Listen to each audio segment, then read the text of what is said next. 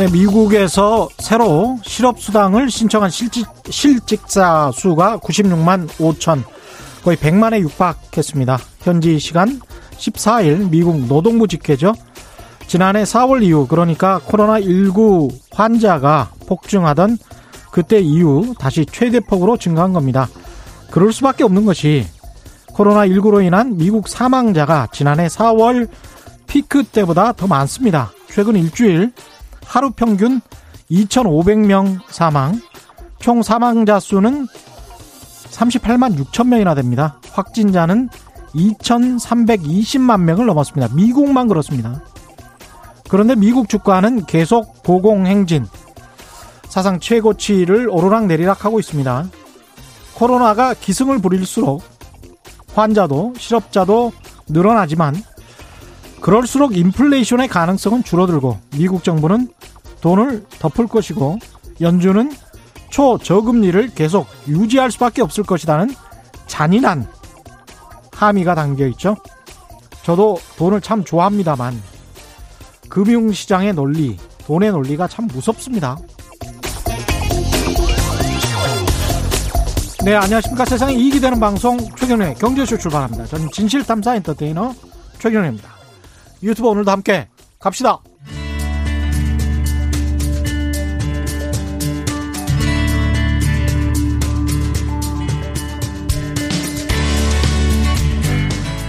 경제방송 아무거나 들으면 큰일 납니다. 듣고 또 들어도 탈이 나지 않는 최경령의 경제쇼. 네, 월요일부터 최경의 경제쇼 로고가 들어가 있는 친환경 마스크 선물해 드리고 있습니다. 세탁 가능한 최고급 면 재질의 마스크고요. KF80 필터가 4장 포함되어 있습니다. 이번 주 금요일까지 매일 10분께 2매씩 보내드리겠습니다. 성, 성함, 연락처, 주소 함께 짧은 문자 50원, 긴 문자 100원이들은 샵 9730으로 많은 참여 부탁드리겠습니다. 최근 유가, 구리 같은 원자재 시장, 시장이 상당히 강세인데요. 달러 약세뿐만 아니라 중앙은행의 통화 부양, 정부 재정 부양책이 원자재 랠리를 이끄는 것 같다. 아니다. 지금이 정점이다. 다양한 분석이 나오고 있습니다. 대신증권 원자재 섹터를 맡고 계신 김소현 연구원과 자세히 짚어보겠습니다. 안녕하십니까? 네, 안녕하세요. 예. 이 원자재 가격이 왜 중요한지는 이제 주식 하시는 분들은 최경련의 경제쇼 들으시는 분들은 굉장히 잘 아실 거예요, 이제. 인플레이션과 관련이 있고, 네. 금리 상승과 관련이 있고, 금리 상승은 곧, 어, 이머징 마켓, 예, 주식 시장에 꼭질 수 있다. 이런 분석들 때문에 그런 거죠. 예. 네. 그래서 오늘 내용을 상당히 잘 들으셔야 될 것 같습니다. 오늘 내용이 아주 중요합니다. 원자재 하면은 뭘, 뭐뭐를 다 카바를 하는 겁니까, 원자재가? 그러니까 원자재 같은 경우에는 예. 보통 이제 생산하고 있는 그런 자재들의 원자재라고 이제 보시면 아, 되실 것 같아요. 산업 생산의 원자재. 네. 예. 그래서 보통은 이제 크게 분류를 한다면은 예. 이제 에너지, 귀금속, 산업금속, 그리고 농산물 이렇게 크게 분류가 될 수 있고요. 에너지, 귀금속, 산업금속, 농산물. 네. 예. 그리고 이제 보통 이제 쉽게 접근할 수 있는 거는 아무래도 언론에서 많이 나오는 게 이제 유가. 그러니까 유가. 원유의 가격을 이제 유가라고 이제 보는 거고 예. 또 최근 작년 같은 경우에도 또 이제 가장 핫했던 부문이 아무래도 이제 금 가격이었죠. 그렇죠. 네, 그래서 예. 그런 게 이제 기금속 쪽이라고 이제 보시면 되실 것 같고 음. 이제 최근에 이제 또 관심을 많이 받고 있는 부문이 아무래도 이제 친환경과 관련해서도 이제 구리, 구리. 니켈 예. 쪽이 아무래도 핫한 산 핫한 원자재라고 예. 이제 보시면 되실 것 같습니다. 그러면 오늘 차근차근 알아보겠습니다. 에너지 쪽에서는 원유, 기금속 쪽에서는 금, 구리, 니켈 이렇게 네. 이제 쭉 말씀해 주실 것 같은데 네. 원유는 지금 어떻습니까? 그러니까 지금 유가 같은 경우에는 아직까지도 올해 그러니까 2020년도 1월 수준까지는 회복하지 못한 상황이라고 이제 보시면 되실 것 같아요. 예. 그래서 유가 같은 경우에는 최근 들어서 이제 코로나 19에 그러니까 접종 백신 개발에 대한 기대감 그리고 이제 유동성이 풀리는 대한 기대감이 유입이 돼서 예. 그 상대적으로 이제 많이 올랐던 상황이고요. 예. 거기에 덧붙여서 최근에 이제 오펙 플러스 정례 회의에서 음. 이제 사우디가 자발적으로 100만 배럴 추가 감산 감산하겠다. 네, 예. 하겠다라는 예. 어, 입장을 밝힌 상황이어서 지금 유가가 계속해서 상승하고 있는 랠리는 보이고 있다라고 이제 보입니다. 지난 지난해 4월인가 왜 마이너스 유가 이거 기록해 가지고 사람들이 깜짝 놀랐잖아요. 네. 그때 이후로 생각하면 네. 뭐 지금 몇 불이죠? 지금이 어. 53 배럴당 53달러여서 거의 100불 올랐다라고 이제 보시면 되실 것 같아요.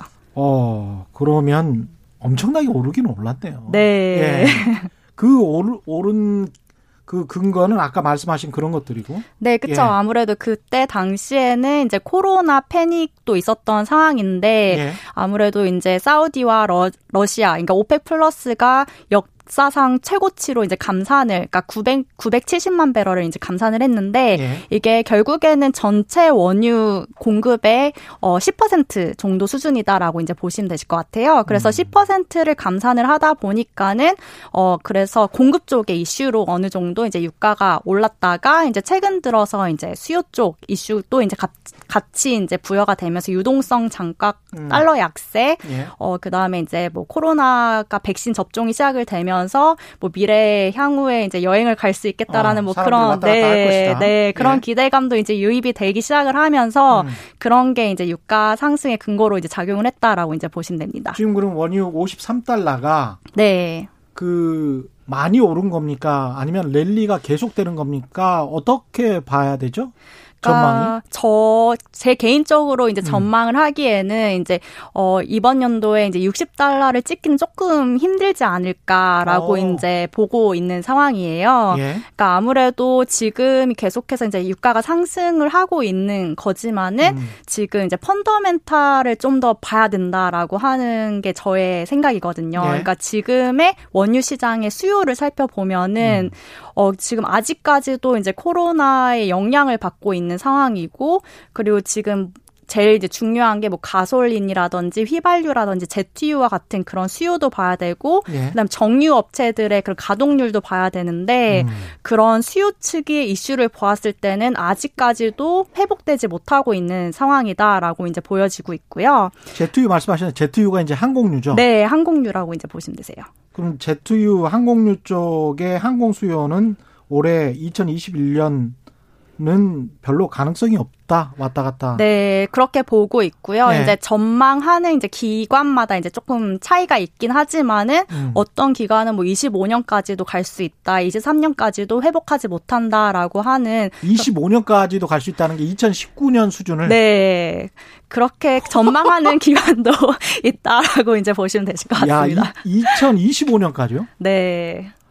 아, 2023년이 아니고. 네. 예, 제가 어, 봤던 보고서는 2023년 이렇게 봤었었던 네. 것 같은데 2025년까지도 보는 그러면 지금 거의 정점을 찍었다고 볼 수도 있겠습니다. 60달러를 못 넘을 것이다라고 하셨는데 53달러다라고 하면 배럴당 그러면 거의 고유가 아닌가 이런 생각도 가능하지 않을까요? 지금이 그래도 이제 피크 음. 가능성은 그래도 아직까지는 저는 이제 생각을 하고 있지 않은 게 아무래도 예. 제투유는 회복을 못 하긴 하겠지만은 이제 나머지 단에서 예. 이제 코로나 면역력이 이제 좀 집단 면역이 이제 발생을 하고 음. 이제 경기도 좀 회복이 되고 그다음에 이제 나머지 뭐 그 자동차를 더 많이 탄다든지 네. 아니면은 항공 쪽에 교역이 이제 다시 활성화돼서 이제 항공 그 해운 쪽 어, 원유도 다시 이제 회복이 된다든지 측으로 해서 이제 ZU 외쪽에서의 이제 수요 회복을 저는 바라보고는 있는 상황이기 때문에 예. 어 그래도 이제 유가 측면에서는 더 올라갈 수 있다라고 이제 바라보고 있습니다. 예. 더 올라갈 수 있지만 상단은 그렇게 크지는 않네요. 네. 지금 53달러와 60 불 네. 60달러 넘기는 힘들다 이렇게 말씀을 하셨으니까. 네. 그러니까 유가 같은 경우도 그 경기 회복에 대한 선반영이 많이 됐다라고 보시는 거군요. 그쵸. 아무래도 투기적 자금 추이도 보면은 음. 지금 어 거의 2020년 초반, 그러니까 1월, 2월 때 수준까지 이제 순매수 포지가 그러니까 투기적 자금들이 그러니까 많이 들어온 상황이라고 이제 보시면 되실 것 같고요. 예. 그리고 지금 이제 아까 또 말씀을 드렸던 게 이제 오펙 플러스도 이제 감산을 함에 따라서 이제 그런 유가 하방이 조금 막혀 있다라고 이제 생각을 하시다 보니까는 음. 어 투자자들이 더 이제 좀 자금들이 유가 쪽으로 이제 쏠려오는 상황이다라고 이제 보여지고 있습니다. 음, 코로나 상황은 원자재 섹터 담당하시는 애널리스트로서 어떻게 보십니까? 이게 2분기나 3분기까지도 사람들의 발목을 잡을 것이다.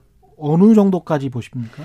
어, 저는 그러니까 이 관점을 이제 원자재 특히 이제 원유를 분석하고 있는 음. 전문가로서 이제 말씀을 드리자면은 어 제트유까지 아까 말씀을 드렸다 항공유 말씀드렸다시피 네. 이게 이제 올해까지도 계속해서 이제 코로나가 이제 발목을 잡을 거다라고 이제 보고 있습니다. 우선 아, 예. 그 그 실질적으로도 이제 에너지 그런 전문 경제 기관들이라고 예. 칭하는 뭐 IEA라든지 EIA, 오펙 같은 그런 전문 기관들에서도 2021년 원유 수요가 2019년 수준까지는 회복하지 못한다라고 이제 전망을 하고 있는 상황이거든요. 예. 이제 그런 게 결국에는 코로나의 영향을 받고 있는 그 원유 지금 음. 시장상의 상황을 반영을 한 게 아닐까 이렇게 판단을 하고 있습니다. 중국 수요는 올해 좀 덜합니까? 중국 같은 경우에는 그러니까 워낙 지금 2020년에 원자재 시장을 가격 상승을 이끌었던 게 음. 결국에는 중국 쪽 수요거든요. 네. 그러니까 중국이 적극적으로 돈도 풀고 재정 확대 정책도 펼쳤기 때문에 아. 어 이러한 게 이제 다각적으로 원자재 전반적 으로 이제 가격 상승 랠리로 이제 이루어졌는데 예. 어 저는 이제 개인적으로 2021년도에 그러니까 음. 작년만큼 중국이 그렇게 더 돈을 풀 것인가라는 거에 대해서 약간 의구심을 갖고 있는 상황이다라고 이제 보고 있습니다. 그래서 그래요. 네, 예. 그러니까 뭐 정 그런 중국의 전인대라든지 뭐 경제 공작 회의에서도 중국이 뭐 내수랑 어 그래 그 대외 변수 그러니까 수출도 두 개 다 이제 집중을 하겠다라고 밝힌 상황이긴 하지만은 네. 그래도 이제 작년과 같은 그런 폭발적인 수요가 나타나기는 조금 힘들 걸로 이제 보여지고 있고요. 그래요? 그러니까 예. 보통 또 그 이유라고 음. 이제 보면은 중국은 보통 이제 원자재 시장에서 보았을 때 보통 이제 원자재 가격이 쌀 때 많이 사는 경향이 있다라고 이제 보여 경향이 있다라고 이제 아, 판단하고 있어요. 미, 미리 재고를 쌓아두는 네, 건가? 그래서 마이너스 유가 사태도 이제 발생을 했었을 때도 적극적으로 네, 예. 적극적으로 산 나라가 결국 중국 이었거든요. 그렇구나. 네, 그래서 최근에 또 어제 발표한 그런 음. 수출입 데이터도 보면은 예. 그러니까 계속 19년도, 20년도, 그러니까 20년도에 중국의 원자재 수입량이 계속 전년 대비로 비교했을 때 폭발적으로 많았어요. 예. 근데 이제 최근 들어서 조금 이제 slow down 되기 시작을 했고 증가율이 네, 감소한다. 네. 예. 그래서 어제 발표한 것도 이제 전년 대비로 했었을 때 원유 같은 경우에도 마이너스 성장이었다고 원유 수입량 같은 경우에도 마이너스 성장이었고요. 아. 네. 그 구리랑 어 뭐 알루미늄이라든지 그런 원자재 같은 경우에도 그 성장률, 그 성장 폭이 점차 이제 둔화되고 있는 모습을 보이고 있다라고 이제 보시면 되실 것 같습니다. 이게 지난해 반도체랑 좀 비슷한 양상이네요. 그러니까 반도체 서버 용량 증설 때문에 막 네. 사재기를 했던 거하고 좀 비슷한 양상이었군요. 네, 어떻게 보면 네, 그렇다고 이제 보여지고 있는 상황입니다. 저는 단순하게 생각해서 중국 경제 성장률이 지난해 한 2%고 올해는 뭐 네. 뭐한 4%는 한다니까. 네. 4, 5% 한다니까 그래도 원유 많이 쓰겠지 이렇게 생각했는데 그게 아니군요. 네, 아무래도 네. 많이 사놓은 게 있어서 음. 또 이제 만약 유가가 더 이제 올라간다라고 이제 반, 판단이 되면은 예. 또 이게 수입량이 줄어들 수 있는 여지는 있다라고 이제 저는 그 가능성을 조금 열어두고 있는 상황입니다. 예. 근데 원유 가격하고 이제 바로 단기적으로 나타나는 거는 아니겠습니다만은 바이든 시대에 이제 접어들어서 네. 확실히 트럼프하고는 달리 탄소세랄지 저쪽으로 많이 가고 있지 않습니까? 그린 에너지 쪽으로. 네. 오구사구님도 그런 이야기를 지금 하셨는데요. 전기차가 계속 증가하면서 가솔린 소비가 계속 줄어들 텐데 앞으로 유가와 정유업체의 미래 네. 이거는 어떻게 어떻게 되는 겁니까? 어 유가 같은 경우에는 아무래도 이제 그린 뉴딜 정책 그리고 플러스해서 전기차 그 판매량이 늘어나면서 이제 유가의 안 마이너스 요인이다라고 이제 흔히들 이제 생각을 하시는데 예. 저 같은 경우에는 이게 유가까지 이제 이어지기에는 단기적으로는 조금 힘들지 않나라고 이제 판단을 하고 있습니다. 네. 어, 아무래도 그러니까 전기차가 획기적으로 단기간 내에 늘어나기도 조금 어려운 상황이고 이제 만약에 원유 수요 단으로 봤을 때는 수요가 감소하는 게 맞거든요. 네. 근데 그만큼 이제 공급 쪽에서도 이제 오펙이라든지 다른 어 그런 이슈들로 인해서 이제 유가를 지지를 하는 상황이기 때문에 음. 그런 입장에서는 이제 유 국가와의 연관성이, 그러니까 직접적인 연관성이 조금 나타나긴 조금 힘들다라고 이제 판단이 되고 있고, 예. 거기에 덧붙여서 약간 말씀을 드리고 싶은 게 이제 바이든의 에너지 정책도 조금 추가해서 관심 있게 봐야 된다라고 이제 말씀을 드리고 싶어요. 예, 바이든의 에너지 정책. 네, 예. 그러니까 예. 보통 이제 투자자들께서 알고 계시는 거는 이제 그린 뉴딜 정책 거의 관련해서 뭐 기후 변화 협약 같은 어 그런 투자를 더 이제 늘릴 거다라는 거에 이제 포커스를 두고 있는데 보통 수요단에서의 변화가 나타나기에는 코로나와 같이 그런 극단적인 상황이 나타나지 나기 전까지는 그런 상황이 아니면은 이렇게 나타나기가 조금 원유 수요의 변화가 나타나기가 좀 힘든 어 그런 어 탄력성이다라고 이제 보여지고 있고요. 예. 오히려 저는 좀 관심 있게 봐야 되는 게 이제 미국 셰일 쪽 어, 연방 정부 땅에서 이제 신규 시출을 허가를 금지를 한다든지 음. 아니면 중동 정책 변화 뭐 이란에 에, 이란 대이란에 대한 어 정책을 조금 스탠스를 트럼프와 다르게 이제 좀 완화를 시켜서 이란의 원유 수출을 조금 허용을 한다든지 그런 이슈가 오히려 더 단기적인 유가 방향성에 더 영향을 미칠 거다라고 이제 생각을 하고 있는 입장입니다. 예, 그렇군요. 아 여러 가지 질문들이 좀 들어오고 있는데요. 오재명님 같은 경우는 전기차 경우에는 배터리 때문에 니켈 가격이 중요한 것으로 알고 있는데 니켈 가격이 급등하면 과연 전기차의 효율성이 어찌 될지 굉장히 좀 전문적으로 지금 물어보고 계시는데 니켈 가격과 이 전기차의 효율성 이야기를 하기 전에 네. 니켈 가격부터 알아봐야 될 것 같아요. 네. 우리가 아까 산업재를 좀 하기로 했죠. 근데 네. 이제 귀금속에 앞서서 좀 산업재부터 그러면 이야기를 하죠. 그 산업 원자재 같은 경우에 이제 구리, 니켈 이런 거 말씀을 네. 하셨는데 이게 이제 구리 같은 경우 이제 닥터 코퍼라고 해서 산업 경기 사이클을 정확히 이제 예측해 준다 그러는 거 아닙니까? 그렇죠. 네. 근데 구리 가격도 많이 올랐습니다. 네, 구리 가격도 전년 대비로 했었을 때 30% 정도 올랐다라고 이제 보시면 되실 것 같고 예. 지금이 이제 톤당 8천 달러를 넘어섰는데 이게 거의 8년 전 가격이라고 이제 보시면 되실 것 같아요. 그래서 예. 그만큼 지금 이제 구리 가격도 많이 상승을 했기 때문에 더더욱 이제 지금 자, 금융 투자 시장에서는 어, 경기가 회복하는 시그널이 아닌가라고 이제 긍정적인 시그널로 이제 받아들이는 이유 중에 하나가 이제 구리 가격 상승이다라고 이제 보시면 되실 것 같습니다. 예. 아, 이 폴 샤크라다님은 중국 2021년 성장률을 8, 9% 간다라고 주장하고 계시는데. 예, 가능합니까? XLE 에너지 섹터 인덱스가 지난해 12월부터 50% 오르고 있는데 쉐일오일 배럴당 70% 넘, 넘 70달러를 넘겨야 채산성을 확보합니다. 이런 음, 말씀하셨고요. 네. 그래서 이제 이렇게 이제 지금 안 그래도 쉐일오일 같은 경우는 네. 미국이 저거를 저렇게 많이 파 헤쳐놨다가 네. 저걸 그대로 그냥 트럼프 대통령 이후에 망하라고 그냥 두지 둘까요? 저는 그렇게 하기가 조금 힘들 걸로 보고 음. 있고요. 그러니까 그 네. 이유 중에 하나가 아무래도 어, 트럼프 대통령이 좀 손을 많이 벌려놓기는 했잖아요. 그렇죠. 근데 그럼에도 불구하고 어, 바이든 대통령이 강하게 조금 규제를 하기는 힘들 걸로 보고 있는 게 네. 어, 미국 전통 에너지 산업이 이제 GDP에서 차지하는 비중이 그래도 꽤 높.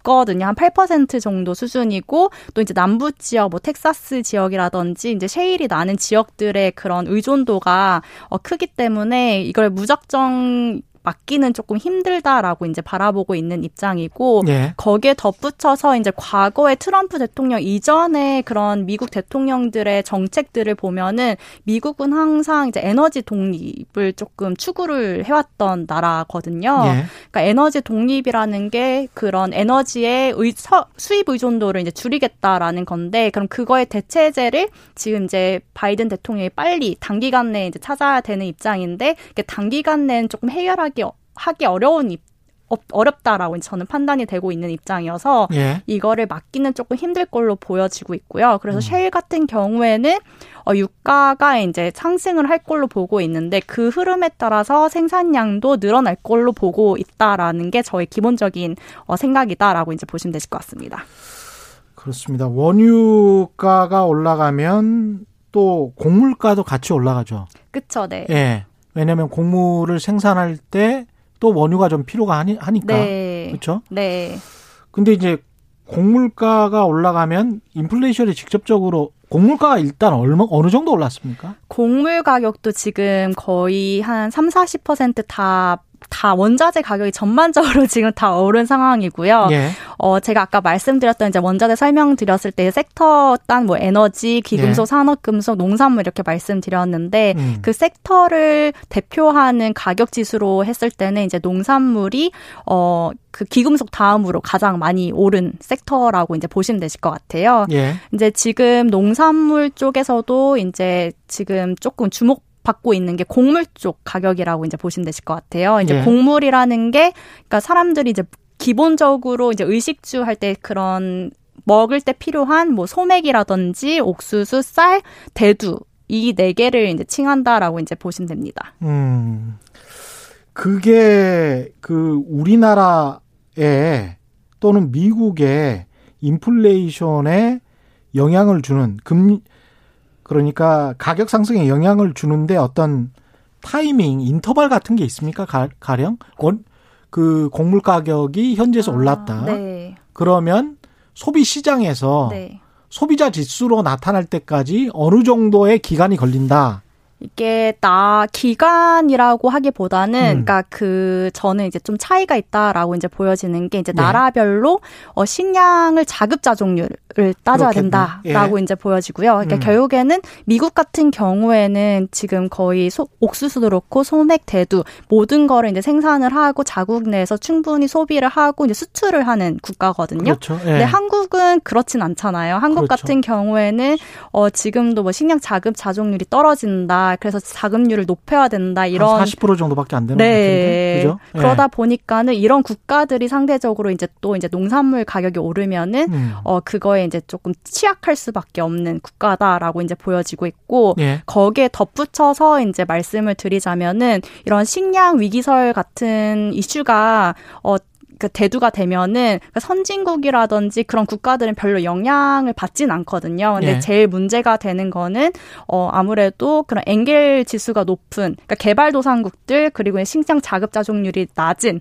국가들이 제일 큰 타격을 받는다라고 이제 보시면 됩니다. 이렇게 곡물 가격이 오르면 식품 회사들 있잖아요. 네. 과자 만들고 뭐 라면 만들고 이런 네. 회사들 네. 이런 회사들 주가는 어떻게 됩니까? 그러니까 제가 이제 주가까지 이제 제가 섹터를 보는 건 네. 아니어가지고 말씀을 드리긴 힘든데 예, 일단 보통, 비용이 많이 들 거 아니에요. 네, 그렇죠. 근데 이제 만약에 이 비용이 오르는 게 이제 예. 수요가 늘어나서 이제 비용이 늘어나는 거면은 결국에는 또 그 식품 업체들은 가격을 상승을 시켜가지고 소비자 판매 가격을 상승을 시켜서 이제 정가를 할 수 있는지 없는지 그렇죠. 여부를 조금 이제 판단을 해야 된다라고 이제 보여지는데 예. 어 지금의 그 곡물 가격 상승은 상대적으로 수요 수요단의 영향도 있긴 하지만은 어 공급의 이슈가 조금 크기 때문에 어 그거에 대해서 조금 염두를 전 해야 된다라고 이제 보여지고 있고요. 지금 공 공급 관련해서 이제 말씀을 드리자면은 어 최근에 이제 곡물이 아무래도 날씨의 영향을 많이 받는 원자재거든요. 예. 그래서 예. 지금 라니냐의 이슈가 있어서 음. 지금 이제 옥수수라든지 대두가 주요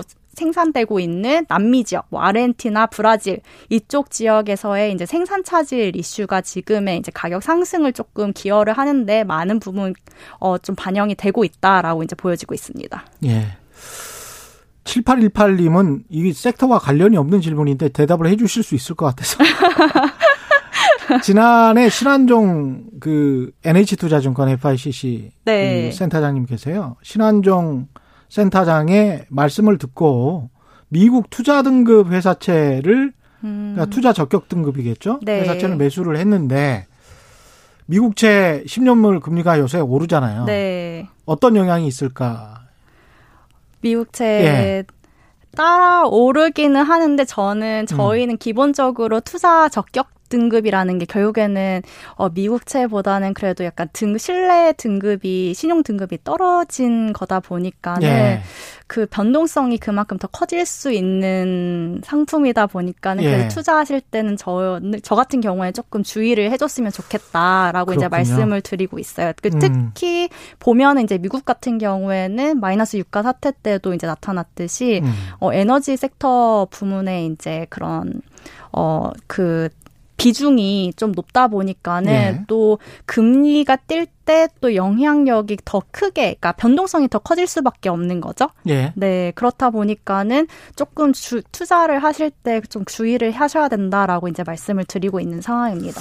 마이너스 유가 말씀하셨는데 마이너스 유가 그 상황은 그때 그 4월 달의 상황은 이미 다 끝난 겁니까? 아니면 무슨 뭘 그 관련해 가지고 네. 어떤 거액의 무슨 소송이 오가고 있는 겁니까? 네, 지금도 아직까지도 이제 소송을 어 거래소 그러니까 결국에는 WTI를 상장하고 있는 뉴욕 네. 상업거래소에 이제 지금 승 그 소송을 걸고 있는 상황이고 이게 아직까지도 진행되고 있는 상황으로 알고 있습니다. 그래서 이게 왜 소송 걸, 소송감이냐라고 이제 보시면은 예. 결국에는 이제 거래소가 이제 미래에 이제 마이너스로 갈 거를 대비를 해서 거래 시스템 상으로 이제 이거를 매수 매도를 할 수 있게끔 시스템을 이제 구축을 시켜야 되는데 이걸 음. 못했기 때문에 그런 극단적인 상황이 발생을 했다라고 예. 이제 보여지고 있고 이제 거기에 좀 피해를 많이 받으신 분들도 계시다 보니 보니까 뭐 예. 특히 ETN이라든지 그, 그 당시에 뭐 ETF를 투자하신 분들은 음. 괴리율 차이 때문에 예. 아무래도 이제 그런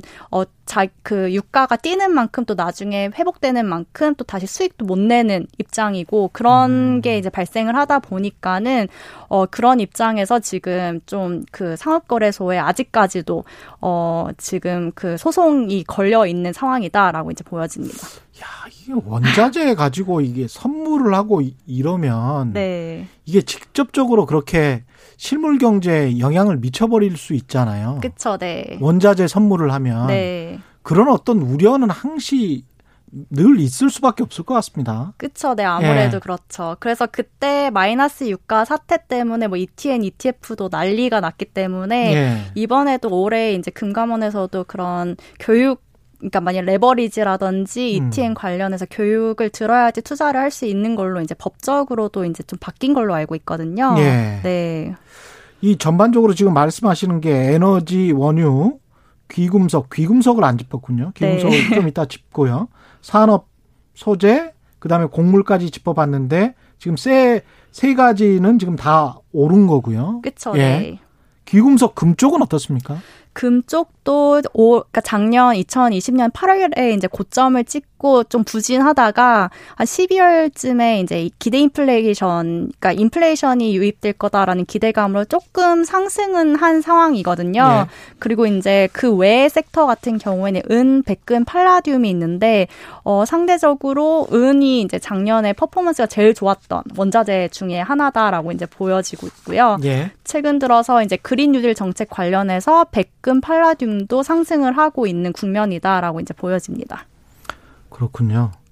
전망도 그 네 섹터 말씀하신 원유, 기금속, 산업재, 산업 산업 원자재, 그다음에 이제 곡물 쪽이죠. 네. 앞으로의 전망도 계속 상승입니까?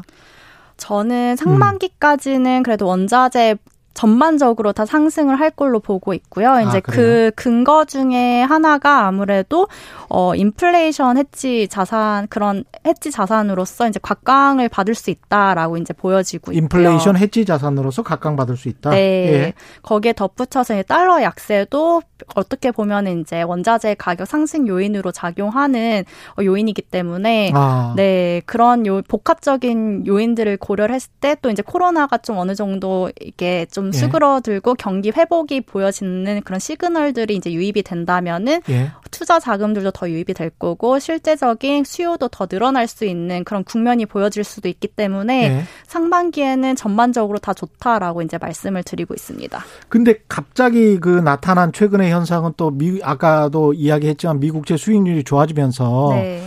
달러가 마냥 약세로 갈 것 같지도 않잖아요. 그쵸, 네. 갑자기 강세로 확 돌아서 네, 버렸잖아요. 그리고 네. 이제 미국이 이런 금융 위기 때마다 네. 그 이론적으로나 아니 이성적으로 생각해 봤을 때는 분명히 달러가 약세해야 되는데 그쵸, 네. 어느 순간에 본인들이 빌린 뿌린 돈을 갚아야 되니까 네. 그래서 그런지는 모르겠지만 어느 순간에 강세가 되더라고요. 그쵸, 네. 그리고 그걸 한동안 또 유지를 해요. 어떻게 네. 잘 역사적으로 보면 맞아요. 그러면서 이제 돈 돈을 갚고 나면 네. 그러면 또 어느 정도 약세를 또 허용을 해주고 네. 마치 그냥 쥐락 펴락 하는 그런 상황이라 네. 지금 이제 말씀하시는 거는 이제 이제까지의 추세를 말씀하시는 거고 그럴 것 같다라는 이성적인 합리적인 분석인데 네.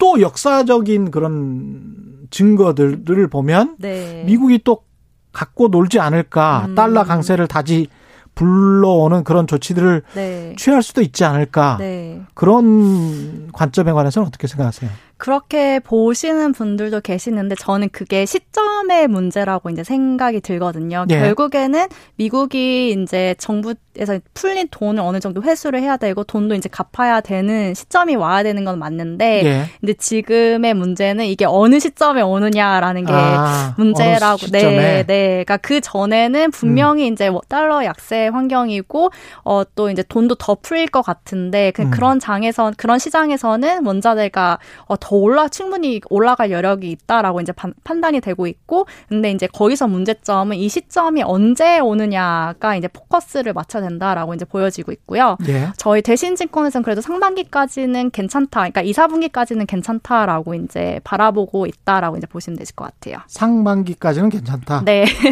상반기까지 괜찮다는 게 상반기까지는 큰 인플레이션이 오지 않는다. 상반기까지는 그러니까 상반기까지는 재정 정책도 투입이 되고 유동성이 풀려서 그러니까 네. 물가 상승의 여력이 있다. 물가 상승의 여력이 있다. 네. 아, 오히려 물가 상승의 여력이 있다. 네. 그러면 하반기로 가면 어떻게 되는 거죠? 하반기로 가면은 조금 이제 그런 재정 정 그러니까 아까 말씀하신 음. 것처럼 이제 물가가 많이 예를 들어서 많이 뛰었다라고 이제 예. 보면은 시장에서도 어 그러면은 물가가 너무 많이 뛰었는데 이제 연준이 돈을 다시 풀었던 돈을 어 다시 이제 거냐. 회수를 하지 않을까 예. 그런 우려들도 이제 갑자기 나오겠죠? 네 나올 수밖에 없는 상황이기 때문에 하반기부터는. 네, 예. 그런 우려들이 이제 어 시장에 이제 유입이 된다면은 음. 또 이제 지금의 장관은 또 다른 방향으로 가지 않을까 이렇게 음. 생각이 들고 있습니다. 주의 깊게 들으셔야 되는 게 상반기에는 물가 상승 압력이 확연히 보일 것이다. 그 말씀을 그쵸. 지금 하시는 거네요. 네, 아무래도 원자재 가격도 딱 보시면은 음. 이제 유가도 4월 달에 마이너스 갔다가 지금은 50달러까지 100불이 오른 거잖아요. 예. 그러니까 그런 코로나 그런 코로나 패닉에 의한 이연 효과도 있고 그다음에 그만큼 이제 아무래도 작년이 너무 안 좋았기 때문에 그런 원자재 가격도 그렇고 물가도 그렇고 경기도 그렇고 모두 어 작년과 비교했을 때는 충분히 물가도 충분히 올라갈 걸로 이제 보고 있는데 거기에 이제 플러스가 되어야 되는 게 실물 수요가 과연 올라가는지 여부를 조금 체크를 해야 된다라고 이제 말씀을 음. 드리고 있습니다. 실물 수요가 올라가는지 그거는 결국은 이제 경기가 회복되는지 네. 예, 실업자가 줄어드는지 네. 뭐 이런 것들을 확인을 해야 된다. 이남숙 님 물가가 제 가격을 받는 계기가 될 것 같네요. 소비재는 생산을 줄여야 하고 뭐 이런 말씀이시고요. 이게 이제 김미성 님 질문이 제 질문이 될 것 같습니다. 이제 원자재 가격은 확인을 했고 김미성님은 수출 기업인 우리 공장 요즘 달러 하락으로 큰 걱정입니다. 이런 말씀하셨는데 우리 기업들에 미치는 영향을 네. 좀 이야기를 해 주십시오. 이렇게 되면. 결국에는 한국의 기업들 같은 경우에는 원자재를 수입하는 업체들이잖아요. 예. 그러다 보니까는 이제 원자재 가격이 만약 이제 올라간다, 이 추세가 계속 지속된다라고 하면은 상대적으로 어, 그 원재료 가격, 그러니까 비용이 더 발생할 수밖에 없는 상황이긴 하지만은 음. 그래도 이제 달러 약세가 만약에 지속이 된다면은 근데 상대적으로는 그래도 그게 이제 올라간 거에 비해서 달러 약세까지 이제 플러스 돼서 상대적으로는 그래도 좀 싸게 그 달러 강세일 때보다는 싸게 살 수는 있지 않을까 이렇게 그렇죠. 보, 그쵸? 예. 네. 그렇게 되면 수출을 더 많이 하게 될 거고. 네. 예. 그 매출이 늘어나면 당 당장의 수출 대기업들은 괜찮다. 네. 그렇게 아. 보여지고 있습니다. 그렇죠.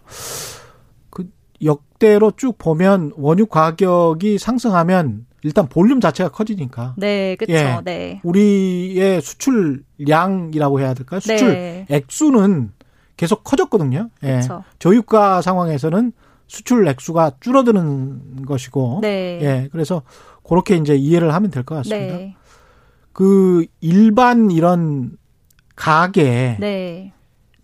큰 폭의 어떤 인플레이션, 특히 이제 부동산 때문에 음. 그쪽은 근데 인플레이션 그 지수에 물가 지수에 잘 안 들어가서 그렇죠. 네. 큰폭 이런 곡물 가격의 인상이랄지 원유 가격의 인상이 우리 소비자 물가에 미치는 영향은 어느 정도나 될까요?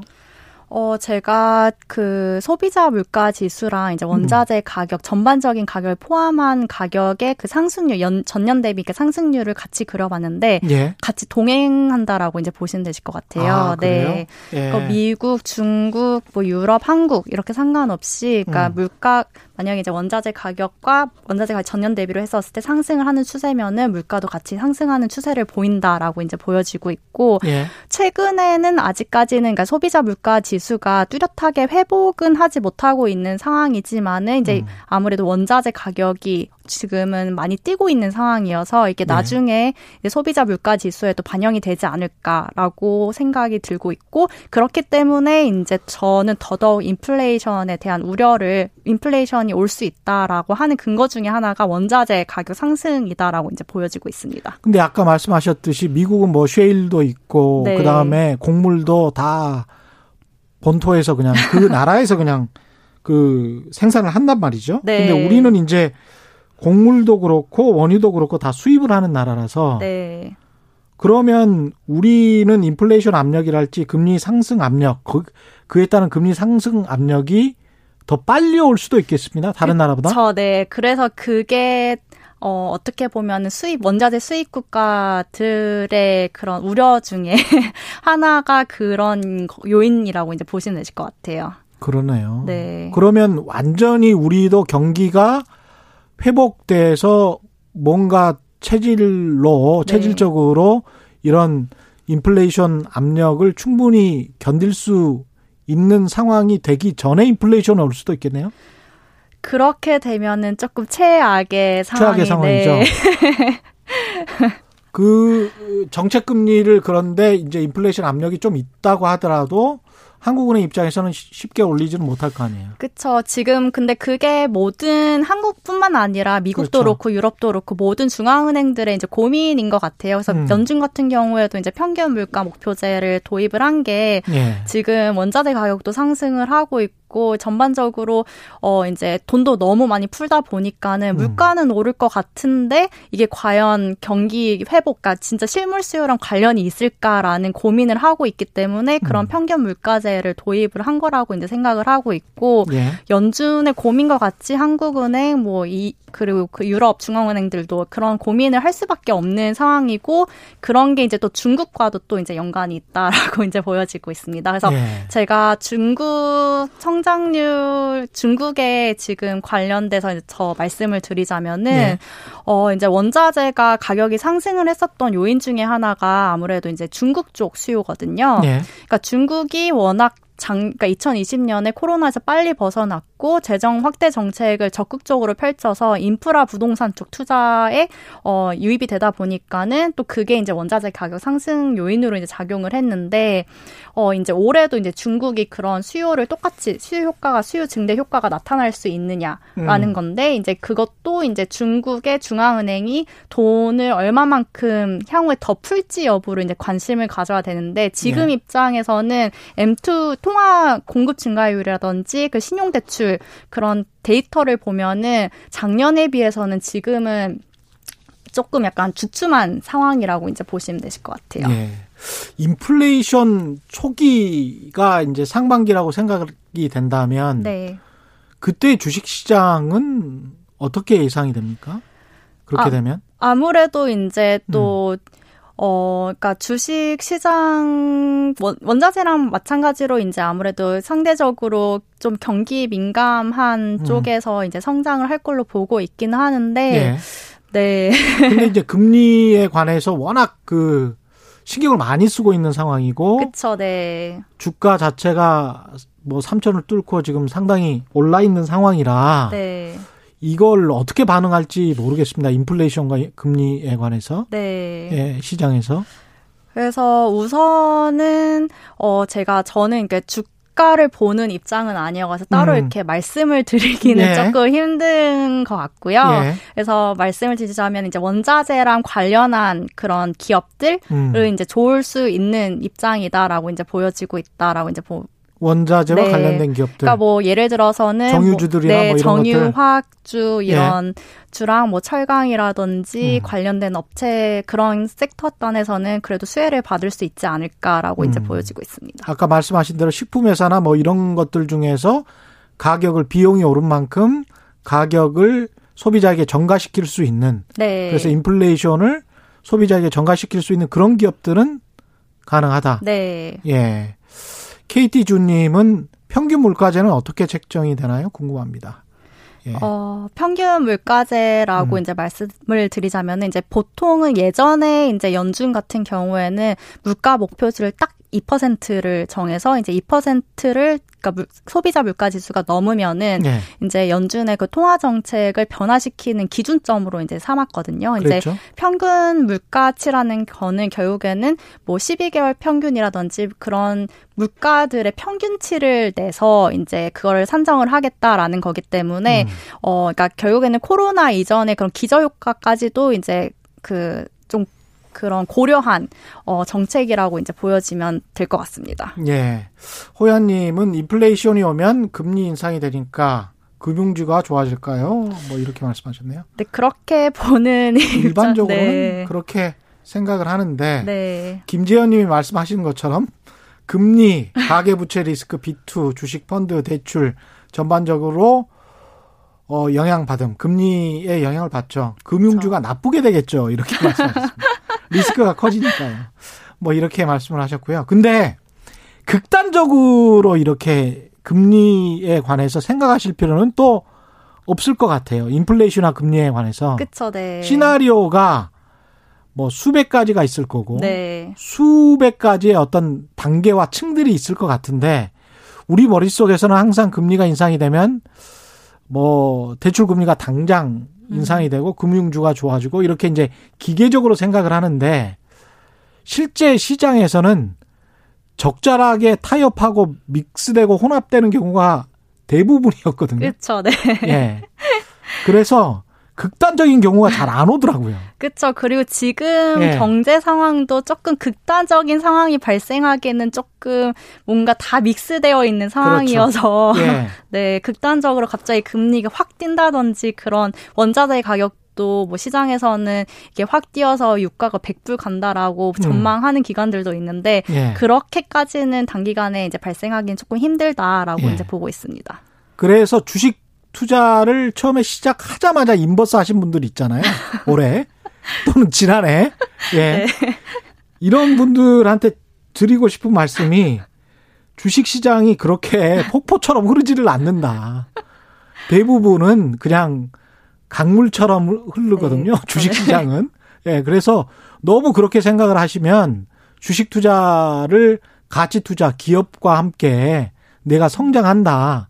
이런 진정한 가치 투자의 맛을 느끼지를 못하시고 굉장히 투기적인 성격으로 변하세요. 이게 극단적으로 생각을 하시면 그래서 극단적으로 생각하시면 안 됩니다. 예. 이게 무조건 인플레이션이 가면 어떻게 될 거야? 대부분은 가다가 또 마, 말고 중간에서 또 이렇게 막 서로 싸워요. 예. 그렇죠. 그런 경우가 많습니다. 그러면서 또 타협을 하고 적절한 가격에서 타협을 하면 주가가 다시 오르든가 아니면은 적절한 가격을 찾든가 아니면 내리든가 뭐 이렇게 되는 거거든요. 6476님, 금값은 아까 말씀하셨죠. 금값은요 이렇게 다시 질문하셨습니다. 금값 같은 예. 경우에는 상반기까지는 그래도 추가 상승 가능하다라고 이제 저는 바라보고 있는 입장이고요. 예. 이제 그 근거가 아까 계속 이제 말씀을 드렸다시피 음. 인플레이션 해치 자산, 어 그리고 달러의 약세도 있고 그리고 아무래도 저금리가 계속 유지될 수밖에 없는 상황이기 때문에 그런 입장에서는 상대적으로 안전 자산 내 뭐 책 달러라든지 채권이라든지 뭐 엔화라든지 이런 안전 자산에 비해서는 그래도 금이 merit이 있다라고 이제 바라보고 있는 입장입니다. 예. 지금 한 5분 정도 남아 있는데요. 4분 정도 남아 있는데 장기적으로 봤을 때 네. 이제 장기적으로 네. 원유하고 정유만 이제 전기차랄지 네. 앞으로 이제 탄소 중립 이 상황이 결국은 거스를 수 없는 대세라는 거는 인정하시죠? 그렇죠. 네. 그 어떻게 되는 겁니까? 그러니까 결국에는 이제 신재생 에너지 쪽에 그 수요가 확연히 이제 늘어날 수밖에 없는 상황이고 이제 음. 전통 에너지라고 할 수 있는 전통 에너지 중에서는 석탄 그리고 이제 원유 쪽에 예. 대한 수요 비중이 이제 줄 수밖에 없는 입장인 거죠. 그래서 그렇죠. 그거를 이제 바라보는 시각에 따라서 BP 같은 경우에는 올해가 피크다라고 이제 주장을 하기도 하는데 예. 다른 기관치에서는 뭐 2025년에서 30년이 원유 수요의 점, 수요의 피크다. 아, 원유수의 피크가 2025년 에서 30년 사이로 30년 있죠. 사이. 네. 아. 그, 그 이후부터는 계속 줄어들기만 할 것이다. 그쵸, 네. 예. 그렇게 약간 서서히 줄어들곤, 줄어들 거다, 이렇게 예상을 하고 있다라고 이제 보시면 되실 것 같아요. 그러면 그 동안에 5년에서 한 10년 남은 동안에 5년도 안 남았을 수도 있겠습니다만은 네. 그 동안에 뭐 가령 뭐 한 1조 원씩 벌었던 정유회사라면 네. 그걸 가지고 뭔가 그리고 현재 있는 현금 가지고 뭔가 다른 거를 해야 네. 그 방법밖에 없는 거죠. 그렇죠. 다 그래서 지금 음. 한국의 정유 업체들도 그렇고, 그러니까 중동 쪽에 뭐 아람코라든지 그런 네. 전통적인 정유, 그러니까 그런 EMP, 그러니까 원유 생산 기업들도 앞으로의 먹거리에 대한 고민을 많이 하고 있는 상황이고, 네. 어 약간 지금 사우디 같은 경우에는 특히 중동 쪽은 서, 석유를 이제 수출하는 의존도가 높다 보니까는 더더욱 그쪽에 이제 미래 먹거리 신재생 에너지 관련해서의 투자를 더욱 더 늘리려고 하는 상황이다라고 이제 보여지고 있습니다. 그렇군요. 그렇게 해서 살아남을 어떤 SK 이노베이션 같은 경우는 이제 배터리도 같이 하고 있습니다만 네. 그렇게 해서 이제 살아남을 만한 그런 기업들 가능성이 있습니까? 정유주에서도 정유 산업에서도? 정유 산업에서도 이제 그 정유, 그러니까 조금 원유 전체적인 수요가 이제 피크는 갈 수는 있지만은 그 네. 그 안에서도 이제 니체 시장을 나름대로 이제 저는 찾아야 된다라고 이제 보여지고 있고 거기에 덧붙여서 이제 그런 게 어떤 시장이 있습니까? 어, 예를 들어서 어, 지금 이제 좀 예를 들어서 이제 음. 환경 관련해서 규제가 강화가 되고 있잖아요. 네. 그래서 어 IMO 2020이라든지 그러니까 해운 쪽에 아. 네, 해운 쪽에 그 원유 쓰는 원유를 이제 더 이제 고퀄리티를 써야 된다든지 그런 아. 이슈가 있거든요. 예. 그러니까 그런 것처럼 이제 좀 더 고퀄리티의 그런 원유를 생산을 해서 그쪽에 수요를 된다든지 하는 환경 오염을 덜 시킬 네. 아, 그쪽으로 차근차근 이전해 가는 그런 과정이군요. 네. 알겠습니다. 예, 충분히 오늘 인플레이션과 원자재 금리에 관해서는 뭔가 정보를 충분히 얻었으리라고 생각을 합니다. 오늘 말씀 감사하고요. 지금까지 대신증권 김소연 연구원과 함께했습니다. 고맙습니다. 감사합니다. 예, 오늘 마스크 받으실 분 김판길, 유경민, 구기범, 신은주, 강남석, 김동화, 신원주, 강진미, 이경미, 한용환님입니다. 예. 내일 경제쇼 플러스 있죠. 코로나19 이후에 더 심각해지고 있는 경제적 불평등에 대해서 인하대학교 윤홍식 교수님. 정말 의미 있는 시간이었어요. 굉장히 재밌었습니다. 재밌기도 했습니다. 내일 오전 11시 유튜브로 먼저 업로드 되고요. 그리고 목요일에 업로드 됐던 이슈 오더독 18일 이재용 재판 관련해서도 분석했습니다. 꼭 시청 부탁드리겠습니다. 지금까지 세상이 이기되는 방송 최경영의 경제쇼였습니다. 고맙습니다.